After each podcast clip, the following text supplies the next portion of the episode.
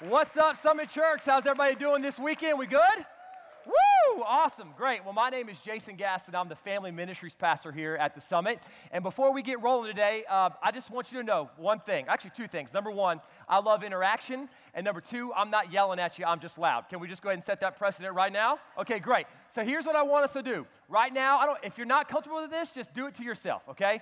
I want you to high five a neighbor right now and just be like, yo, what's up? High five them. Boom, let's go. You're like, bro, why did I just high five my neighbor? Two really, really good reasons, I think. Number one, college football is back. Yes, sir. And number two, deer season starts next weekend. I thought everybody should get excited about that. That's right, maybe that's how we roll. Well, uh, as you saw um, on the video uh, right before I stepped on this stage, man, God is up to some incredible things. Uh, specifically, this past summer, we had some incredible things happened in our kids ministry and in our student ministry. I actually got to go and stay the night in a cabin with a bunch of second graders and third graders and scream my guts out with them and had a great time at camp and go to middle school and high school camp together. And, uh, you know, I've been at the church 10 years this weekend, actually. And uh, when I first got here, uh, to the summit, we were just praying kids would show up on Wednesday night to our first like student worship service. And um, this summer, I believe we actually sent more students on international mission trips than we had show up to my first Wednesday night worship service. And that's, that's not because, like, we've got some incredible staff and we got some incredible workers. That's because God is really moving, I believe, uh, in the next generation. And um, man, I could stand up here and I can tell you stories uh, about the way that people are just man, being able to speak the truth of God's word into families' lives and the stories of kids like in second and third grade that are raising money to go overseas because their best friends, uh, you know, the whole family packed up and went overseas to go serve God uh, in international missions. Like God is is really moving. And uh, if you're here uh, today and, and you serve faithfully in our kids' ministry or in our student ministry, I just want to tell you thank you so much for the way that you pour your life out. Whether you're holding the baby in the cuddlers class and like you're just pouring out, you're drained, and you don't feel like you're getting a whole lot in return, just know that the words that you're speaking over those kids mean the world to their families. And, uh, and so thank you for doing that. Um, if, uh, as you came in today, um, whether it was at the door at whatever campus you're at, or maybe it was on your seat, you saw this card right here. This is our family ministry plan. And basically, all this is, is this just, a, just an overview uh, for you about what it looks like for us as a church to partner with you, the families, and helping see your kids come to love Christ and be passionate about his mission.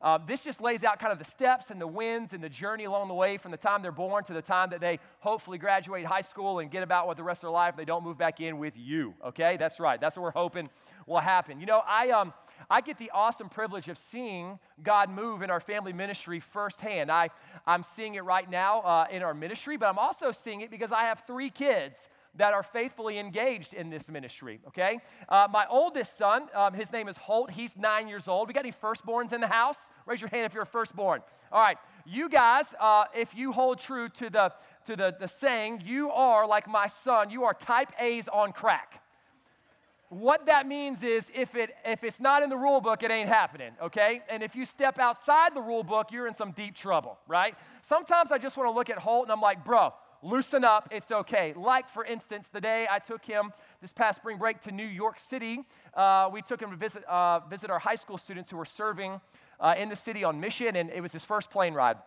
And um, because he's a rule follower, I sat on the aisle, he sat in the middle, and the, the, the seat uh, next to the window was empty. And when he sat down, he pulled out the little manual and started reading all the things he needs to know of what happens in case this thing goes down. But the first thing it says is to do what? Buckle up. Well, I sit down in the seat and I'm not buckled because I fly a lot. And I know that someone is going to come and sit in that seat, meaning I'm going to have to unbuckle, get up, stand up. It's just a pain, right? You're like, come on. Holt's like jabbing me in the ribs. He's like, Dad, buckle up. I'm like, you, hush. All right, let's go. And then I've got a six year old daughter. Her name is Annie. And uh, let me just, just with Annie, you just need to know this that's daddy's girl, okay? And uh, single guys, all right, if you got your eyes on a lady, I think I've shared this with you before, but I just want to reiterate it. This may be the most beneficial thing you hear. It probably is the most beneficial thing you'll hear all morning. That girl that you got the eyes for, you're like, mm hmm, I want to marry that girl. You need to know that that's daddy's girl. And daddy has already Googled how to kill you and rip your Adam's apple out with his bare hands, okay? That's dad. That's me. Annie's first date, elbow drop on him, okay? And then, and then there's Parks, okay? Parks is the third child. We have any third children in the house? So you're like, yeah, I'm a third kid. Okay. Parks, Lord willing, is the last and final installment of the Gaston kids, all right? And uh, Parks is your typical third kid. He's four years old. He's a psycho Billy Ninja, all right? He's the type of kid that will run out of his room buck naked and doing wildly inappropriate things like hip thrusts and screaming things. Like, that's Parks, okay? A couple years ago, I think it was about two and a half years ago now, I was on dad duty and I was at the ballpark. We know that dad duty oftentimes has the ability to go south quickly, right? I was on dad duty, and uh, so I was just letting the kids run free. And I was at the top of the hill at the ballpark, and I was looking down between these two baseball fields where I saw Parks playing with older kids. He's like two and a half at the time. And so I was like really excited. You know, it kind of just does your heart really well when you see, you know, older kids like engaging with your youngest child. You're like, man, this is so sweet. It's cute. It's awesome. They're playing a game of tag. It's great. And then I noticed that um, it wasn't really a game of tag. The older kids were actually running for their lives. the reason is because at the time, um, I can not believe I'm going to tell you this story, but I'm going to tell it to you anyway, all right? So, this is, if you're a guest here, this is not normal. Just want you to know that, all right? Um, Parks at the time who was potty training, uh, decided, man, it's a long walk up that hill, and I'm having a lot of fun. I'm not going to go up there to go to the bathroom. I'm just going to go in my pants. And so he did what any good two and a half year old would do that wanted to play. He just unloaded in his diaper, okay? So the problem with that, though, is that he wanted to play, and when he unloaded on himself, he realized that it's pretty uncomfortable. So he did naturally what a two year old would do. He, you know, just kind of reached his hand down his, his backside and he grabbed whatever was in there, if you know what I'm saying, okay? And he took it. Now, I've never been, a, I've never been big on the theory of evolution, but this moment I thought, this could be true. He started taking his stuff and he was flinging it at everybody, right? Bow, bow, just peppering them, just darting them with you know what's, okay? And um, I guess I'd caught caught eye on this. I saw this a couple moments afterwards, and he thought everything was done because he was, he was free, right? And so he was like, it's time to play tag again, but he was chasing all of his buddies, and they were still screaming. Why? Because he still had the stench and the residue on his fingertips, okay? All right, the world's worst sermon introduction right here, all right? You're like, are you getting ready to apply this to the Bible? I'm a youth pastor. I can do that, all right? I believe wholeheartedly that there's something of a stench that a lot of us can't see in our lives that everyone else around us sees. And that is what I call the stench of un, uh, an undisciplined life, the stench of laziness. You know, the past several weeks we've been studying in the life of Solomon. We've been going through Ecclesiastes, and today we're going to pick up in the book of Proverbs and kind of bring it into the, the study on Solomon. And next week we'll kick off a new series. Pastor JD will be here, and we'll kick off a new series in the book of Galatians. But Solomon in the book of Proverbs, one of the most common themes that you see listed all throughout the book is actually the theme of laziness. Uh, what you see actually, uh, you, there's a proverb that says, uh, that is written, it says, the stain of indiscipline in adulthood is like a turd in the hands of one's youth. Okay, it doesn't really say that. I made that up. It's not true, all right? But it does show you that you too can make up a proverb and be really wise today, okay? You know, Proverbs does give us, however, a lot of instruction a lot of rebuke and a lot of, a lot of encouragement in what it looks like to, for us as people to walk in discipline. And he rebukes us and when we're living lives of laziness. Let's, let's look at a couple verses right here. Proverbs chapter 21, verse 25 says this The desire of the sluggard kills him, for his hands refuse to labor. You're like, that is every teenager that's ever lived in my home right there. Lazy bums won't do jack, right? You're like, that's, that's, my, that's my kids right there, okay? I, I think that's most of us too. How about this? Proverbs chapter 12, verse 27 says this The lazy man does not roast his game, but the diligent man prizes his possession. Literally, what that means is I'm a hunter, okay? So I go out, I, I shoot a deer with my bow and arrow, and I just watch it die in the field, and I leave it, get in my truck, go home. That's the lazy man, okay? But the diligent man goes over, takes the deer, gets it processed, and then you, you know, you hamburger it up and then you eat it in your venison spaghetti like I did last night, okay? That's the diligent man. The, the lazy man is an easy target for PETA, all right? That's how we roll right there. All right, now check out this one right here. Proverbs 18, verse 9 says this The one who is slack in his work is brother to one who destroys.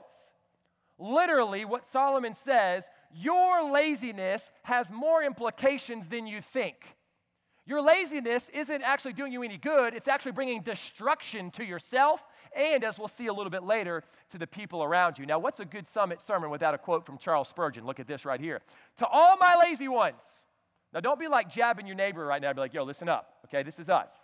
To all my lazy ones, you had better be your own trumpeter because no one else can find any good in you to praise. Basically, what Spurgeon just said is all you do is run your mouth about how awesome you are, but everyone else around you is like you are the laziest joker on the planet Earth. I find, literally, he says, I find no good in you.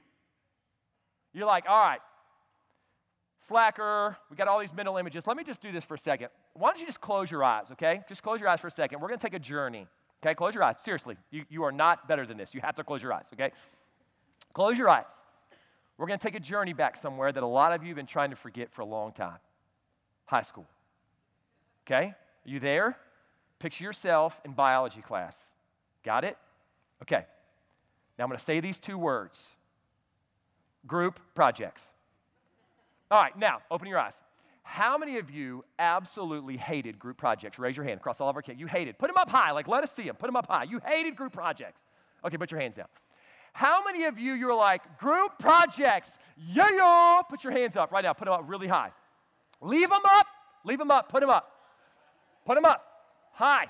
All right, if you're anything like me, the reason you loved group projects is because everyone else did all the work. right? And guess what? For those of you that raise your hands last, the people that raise their hands, they hated you. they despised you. Like, when you rolled up, you're like, hey guys, can I be in your group? They're like, good Lord, not him, right? Anybody but him. We all have images in our mind of what the lazy man looks like. Whether it's the dead weight guy in your group project class in biology in high school, or whether it's the idea of a 25, 35 year old guy or lady that moves back home with mom and dad after they went off to college. They're living in mom and dad's basement, right?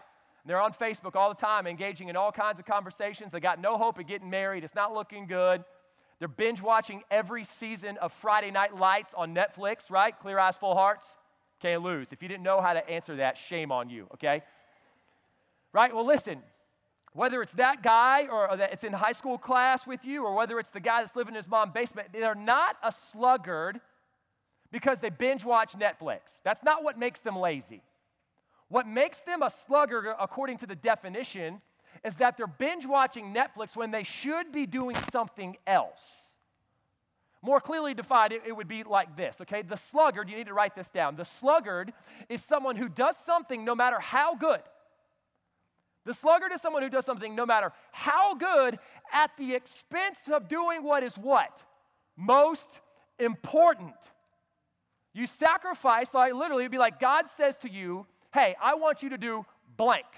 And you say, ah, I think I'm to do blank instead. And here are the 10 or 15 logical reasons why I think that is completely okay. Now, I joke about the Netflix thing, right? But, uh, but really, okay, I think this is important because it shows the desire of laziness that we have in all of us. Have you ever been watching that episode, right? You're like, boom, watched it. And then when you finished it, that dreaded little button in the bottom right corner popped up. It said the next episode will start in 30, 29, 28. And you have a choice to make in that moment, don't you? You're like, all right, it's 9:30 at night. I should probably go upstairs and brush my teeth and get ready for bed. But what do you do instead? You click that button, and now you're two episodes deep. And then that ends, and what do you do? Three episodes, four episodes, five. Before you know it, you have watched nine episodes of Friends because your wife made you, right? And you're like, I don't even know how I got here when what you should have been doing is getting your rear end in, in bed. We sacrifice on the altar what is most important for what we think is good for us right now. And today, what I want to do is I want to show us that I believe three areas of our lives that every single person under the sound of my voice needs some encouragement or rebuke in areas of laziness that Solomon expresses in the book of Proverbs. Those three areas, those three areas are going to be in our workplace, in our relationship, and in our holiness. Okay? All right, let's get rolling. All right, you need to stop being slack in your work. You need to stop being slack in your work. Now, most of us think, we have this idea, we think that, man, if I could just make millions and retire in my mid 30s, early 40s, then I can really do what I want to do with the rest of my life. The problem with that mindset, however, is that it creates in you a restlessness that you don't know how to satisfy. Let me make this a really tangible um, illustration for you, okay? Um, sweetheart, I know you're here. I want you to know that this is, this is just a sermon illustration, okay? It's not, I don't feel like this when I'm at home, okay? So, you're home on vacation. Day four rolls around, you're like, dude, I cannot wait to get back to work because you've done everything you can around the house. The kids are driving you crazy, and you're like, I got to get back. I'm about to pull my hair out. And your spouse is looking at you, and you're like, dude, you got to get back to work because you're killing every rhythm that's ever been in this house. That's one week. Now imagine 20 years of that. Imagine living your life for 20 years like that. It's because you and I were created to work. You see, when God placed Adam in the Garden of Eden, He didn't just tell him to keep away from certain fruit from certain trees. God placed Adam in the garden. Check this out in Genesis chapter 2. This is the first thing that he says to him. He said, The Lord God took the man and he put him in the Garden of Eden to do what? To work the garden and to keep the garden. Now, if you're familiar with the scriptures, you'll notice that this command, this instruction that God gives Adam, is really important because it happens before sin enters the world. Now, that's really important for us because most of us have a lens in our life that we think work is God smiting his people because of our rebellion in our life. When really, what we need to see is that we were created and designed to work. You're like, dude, I hear you. I get it. But you've never been in a cubicle at the workplace that my job is miserable. Okay, I hear you, but, but, but listen to me first, okay? The first purpose that God had in mind for Adam wasn't to make lots of money, it wasn't to pray, it wasn't to go to youth camp or the fellowship suppers, no matter how awesome they were, okay? His first task that God gives him in the garden was to make babies and to be a good farmer. And all the rednecks said, Amen okay? That was God's first task. Think about it like this like just some jobs, just naturally, that we have in the world right now contractors, builders. What do they do? They take things from the natural state wood, water, sand, make concrete, whatever it is. And what do they do with those things? They construct homes for who? People. And what do people do in homes? They dwell there. Your job is more beneficial for the sake of humanity than you think. What do artists do? They take a blank canvas and they take color and they fling it all over there and they create something that I have no idea most of the time how to interpret, but it's called art. Right? And people enjoy art. God takes a, a routine ground ball in a baseball game and he gives us this dance of beauty with a 6 4 3 double play. We take things that seem normal or seem there just in general in life and we create from it because that's what you and I were created to do. What if God's answer to the prayer, give us this day our daily bread, was his answer was through you? What if he feeds you through the farmer that's, that's just going hard at it in the summer to make sure the crops get there so you can have bread on the table? What if God takes the, the labor of the chemist in the lab to use all these things to find medicines that help cure people, find a cure for cancer that we're praying for? You were created to work. Get to work. But not only were you created to work, you were created to work with excellence. Now, if our work as believers is to be done for the sake of Christ, it should be done to the best of our ability. Colossians chapter 3 verse 17 says this. Paul writing, he says, "In whatever you do, whether you're in school, whether you play sports, whether you're in the workplace, whatever you do, everything, in word or in deed, whatever you say, whatever you do, do everything in the name of the Lord Jesus Christ, giving thanks to God the Father through him." That means every act of work that we do is an act of worship and it should be done with excellence. Practically speaking, you know what that means? We should stop doing crummy work. We should stop cutting corners because it's easy. You know how I know that we do this? Because I do it all the time, and I see my kids do it all the time. I got a kid comes home, has 20 math problems, sits down at the table. Three minutes later, he's done. I'm like, hey, did you do your homework? Yeah, I did my homework. Yeah, right. There's no way you went through 20 multiplication problems and did them with excellence. Remember this proverb, Proverbs 18, verse 9? The one who is slack in his work, the one who cuts corners, the one who does not do the things he is called to do with excellence, is brother to the one who destroys. That means when we do a lackluster job in our work, we run from the very thing that we were created to do, and we actually don't bring about helping humanity, we actually bring about destruction to them. Now, I totally get that some of you are in the workplace right now and your workplace environment stinks. You're like, dude, my boss has never praised me, right? I've, um, I've worked really hard to get the raise, right? That I've been working hard. By the way, we know how that turned out for Clark Griswold, right? Not good. You, ne- you, never, you never get the praise and approval that you have from your, your boss. I get that 100%, but let me just encourage you in this that Christians ought to pursue excellence in their work, not because they want to impress their boss or because they're getting that raise this year. We do it because Jesus deserves it. He deserves our best. You know, C.S. Lewis once noted how valleys undiscovered by human eyes are still filled with beautiful flowers. The question then being posed is who did God create that beauty for if no human eyes would ever see it? He answers it by saying that God does some things only for his own pleasure. He sees even when no one else does. Now, that's important because for a lot of us, this is a new lens that we're working from here. That means that for the Christian, we no longer require the approval of others in our work because we already have the approval of God. We start from that place and now we work hard from there. If Jesus truly is everything that we need for everlasting joy, we work from that place. And if we get the high five from the boss, awesome. But if not, we know that Jesus still sees our work when it's done with excellence because it's done as an act of worship. Number two, we need to stop being slack in our relationships. Stop being slack in your relationships. I could take this 50 gajillion different ways. But because I'm standing up, uh, up here and no one else is, I'm to talk very specifically to one aspect of relationships parenting. We need to stop being slack in our parenting. Now, the goal of Christian parenting is defined really clearly all throughout Scripture. You see it, Proverbs chapter 22, verse 6. Solomon says, Train up a child in the way that he should go, and when he is old, he will not depart from it.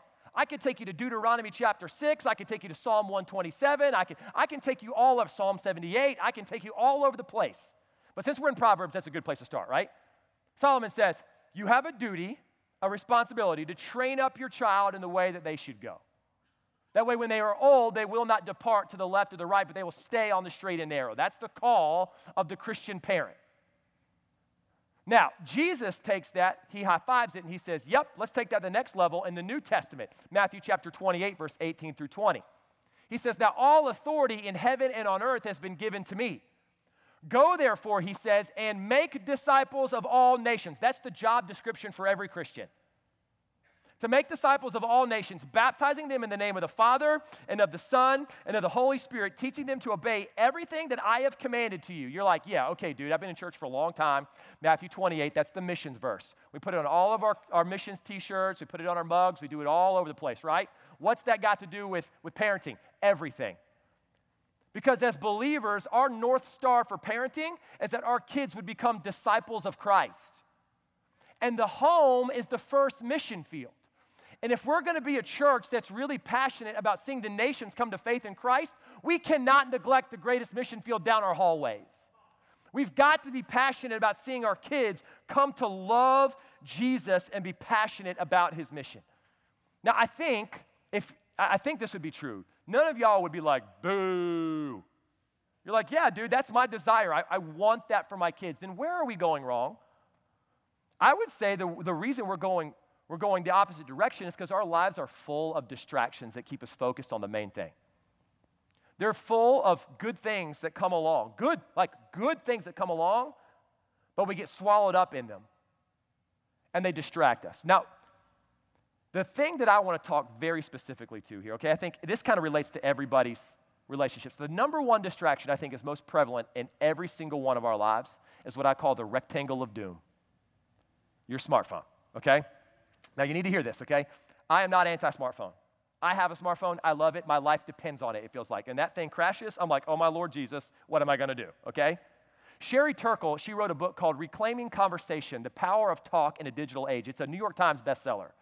It's not a, like if you're looking for like gospel application points, you're not going to get it from that, okay? But it's a phenomenal book, and I highly encourage you to read it, okay?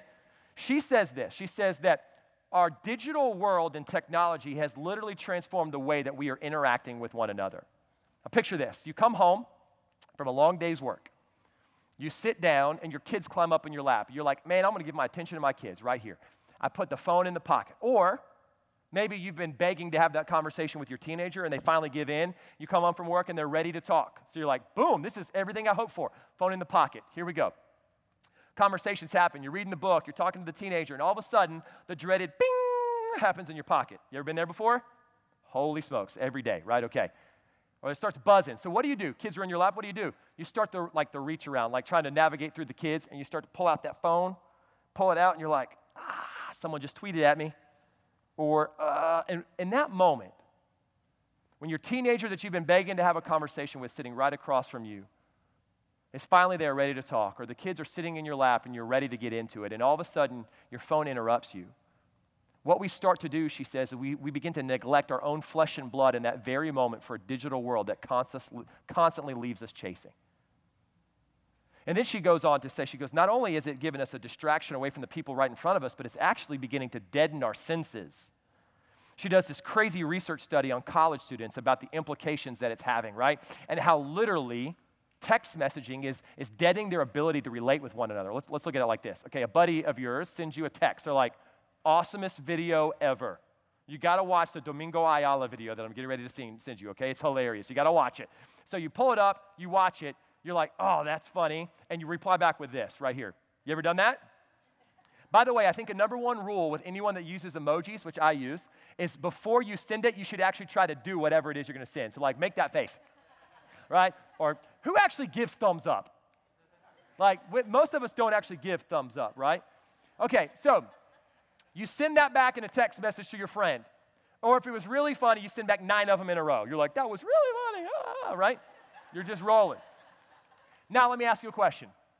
How many of you have ever been guilty of sending that back in something, but you actually weren't laughing? Yeah? Absolutely. And what's happening is, is that the implications that this is having on our relationships with one another, we're actually losing the ability to empathize with our own kids. She later goes on to, to take note that even the very presence of a phone face down on a table lessens the quantity and the quality of conversation. Why? Because the person sitting across from you knows that at any minute you can be interrupted and all of a sudden your attention that was there goes where? Here. Now, listen, if we're called to have incredible relationships with each other, with our friends, with our colleagues, with our kids. How are we going to start impressing the gospel in their lives? Training them up in the way that they should go, learning to celebrate with them in their joys and actually being excited with them or learning to hurt with them when they're actually hurting, when we're full of distractions that lead us the other way and it's deadening our hearts. We're literally trading in our own flesh and blood for the digital world. Super encouraging, right? You're like, oh man, that's awesome. Thanks a lot. Where do we start? I would just encourage you to start evaluating the rhythms of your life, okay? Just evaluate. We evaluate everything in life. An evaluation is a good thing. You get evaluated six months into your job, right? That's healthy because your boss wants to know how you're doing, where you're going. We evaluate athletes to figure out should they play or should they sit the bench, right? Evaluation is huge because it measures progress and it offers a chance for correction. Why would we neglect evaluating our family rhythms? Why? If that's the first mission field, why would we evaluate everything in the world except for the very place that God has called us to go? Maybe it's just something as simple as like buying a box. I've tried this, it doesn't work all the time, it works sometimes. We got a little box at our house right on the counter. When you come inside, you're like, drop your phone in there and don't touch it for the next few hours. Set up like a time frame. That way you can actually give your children or your spouse or your friends when they come over some actual attention. And then, like when they all go to bed or they finally leave the house, you can hustle back over there and find out all the urgent things that you've been missing in the world since you've been gone for the last two hours. Right? I mean, it's amazing how, how tied our hearts to, are to the, to the rectangle of doom. Whatever it is, guys, listen, whatever it is. I don't know what you're, what, just evaluate and for the love of God, start acting in this way because it's ruining our relationships. Number three, we need to stop being slack in our holiness. You need to stop being slack in your holiness. Now, Proverbs 3 5 and 6 says this Solomon says, Trust in the Lord with all your heart and lean not on your own understanding. That's where, that's where walking with the Lord begins. It begins with trusting and believing. If you start from anywhere else, you've missed it. It starts with trust. Then he says, Now, in all of your ways, acknowledge him, remember him, and then he will make your path straight. So when you begin to trust in the Lord, what he does is he puts a path in front of you. Let me ask you a question What do you do with the path? Do you marvel at how, whoa, what a path! The architect of that path was phenomenal.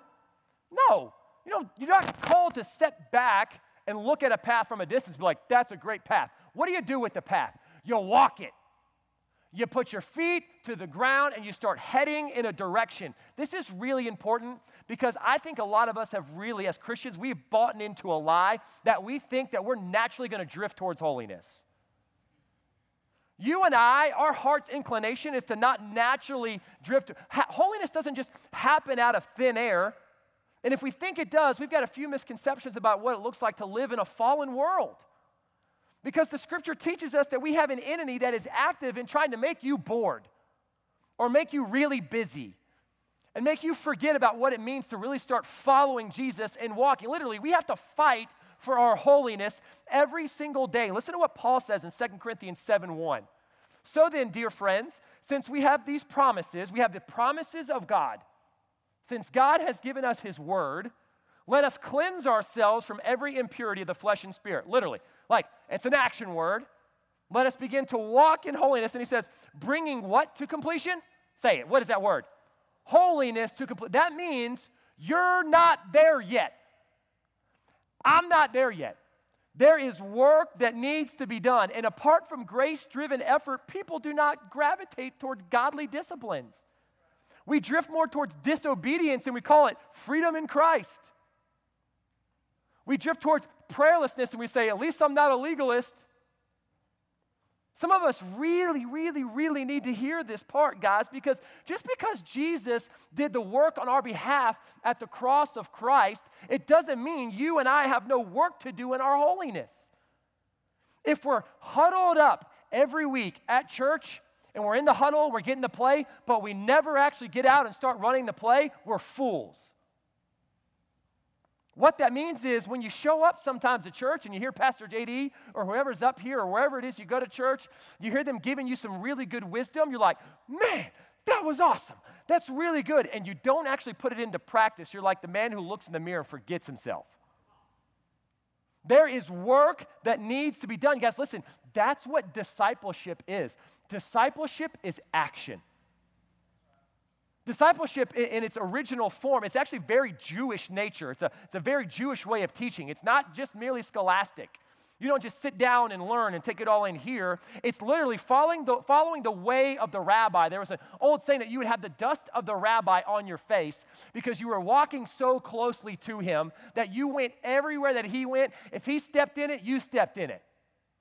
That means discipleship requires actions.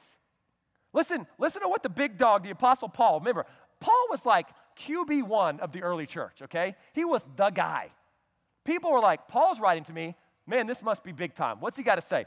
This is what he says in 1 Corinthians chapter 15, verse 10. He says, By the grace of God, I am what I am. Do you hear that? Nothing else I do forms my identity except for the grace of God. My identity is not found in anything except for the grace that comes from the Lord Jesus Christ. That's where he roots his life in God's grace. Then he says, But because of God's grace, I worked harder than any of them. Though it was not I, but the grace of God that is with me. What Paul is saying is God's grace did not make me passive. He says that God's grace actually supplies the means for discipline and effort. And every ounce of effort and energy that he expends in his life, he expends out of an act of God's grace. What that means, church, is that grace and effort are not foes, they're friends. Grace is the fuel, and effort and discipline is the vehicle. You know, The most liberating words of the Christian that were spoken at the cross when Jesus said, It is what? Finished. That means for your salvation, there is literally nothing you can do to earn the favor and approval of God. God satisfied his wrath fully on the shoulders of Jesus at the cross of Christ. And that if you are in Christ, God's wrath is no longer on you, but he sees you now as a son and daughter of the Most High King. You can't earn that approval, it has to be given to you. And it's given to us in Christ. That's the heart of the gospel. That's where salvation starts. And the call to God's people is to believe that, to trust in it. And if we start anywhere else, if we start by work and effort, we start in the wrong place and we grow weary and tired and burdened our entire lives, and we end up pushing it away because we bought into a lie. The gospel is believe it, rest in it. But Paul would say in Ephesians chapter 2 that it is by grace he has been saved through faith. It's not from himself because there's nothing he could do to earn it, but it is the gift of God. Why? So that no man can boast about his abilities. But then he goes on to say this He says, For we are God's workmanship, created in Christ Jesus to do good works. Paul shouts, Amen to it is finished. That's the starting block of my life. And then he says, Now let's get to work because we got places to go and we got places we need to grow. Where are you being slack in your life right now? Is it in your workplace? You cutting corners? You not living your life with excellence and doing everything you do for the glory of God? Or you turning in crummy work? Are we being lazy in our relationships with one another?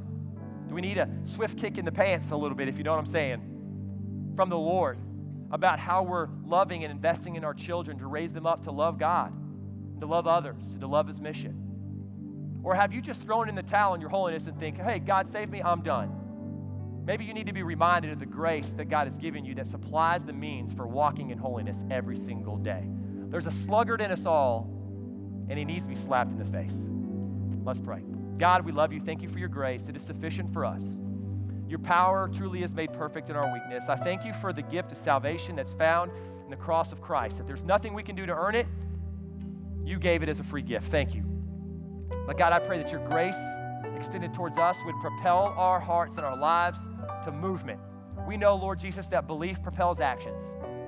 So, God, make us a people that are active in the workplace to worship you through our work and do it, to do it well. May we be active in our relationships with our kids and with others for your glory. And God, may we be active in fighting against sin and pursuing holiness for your name's sake in our lives, that we, we might be more like Christ and less like our old self. We love you. In Jesus' name we pray. Amen.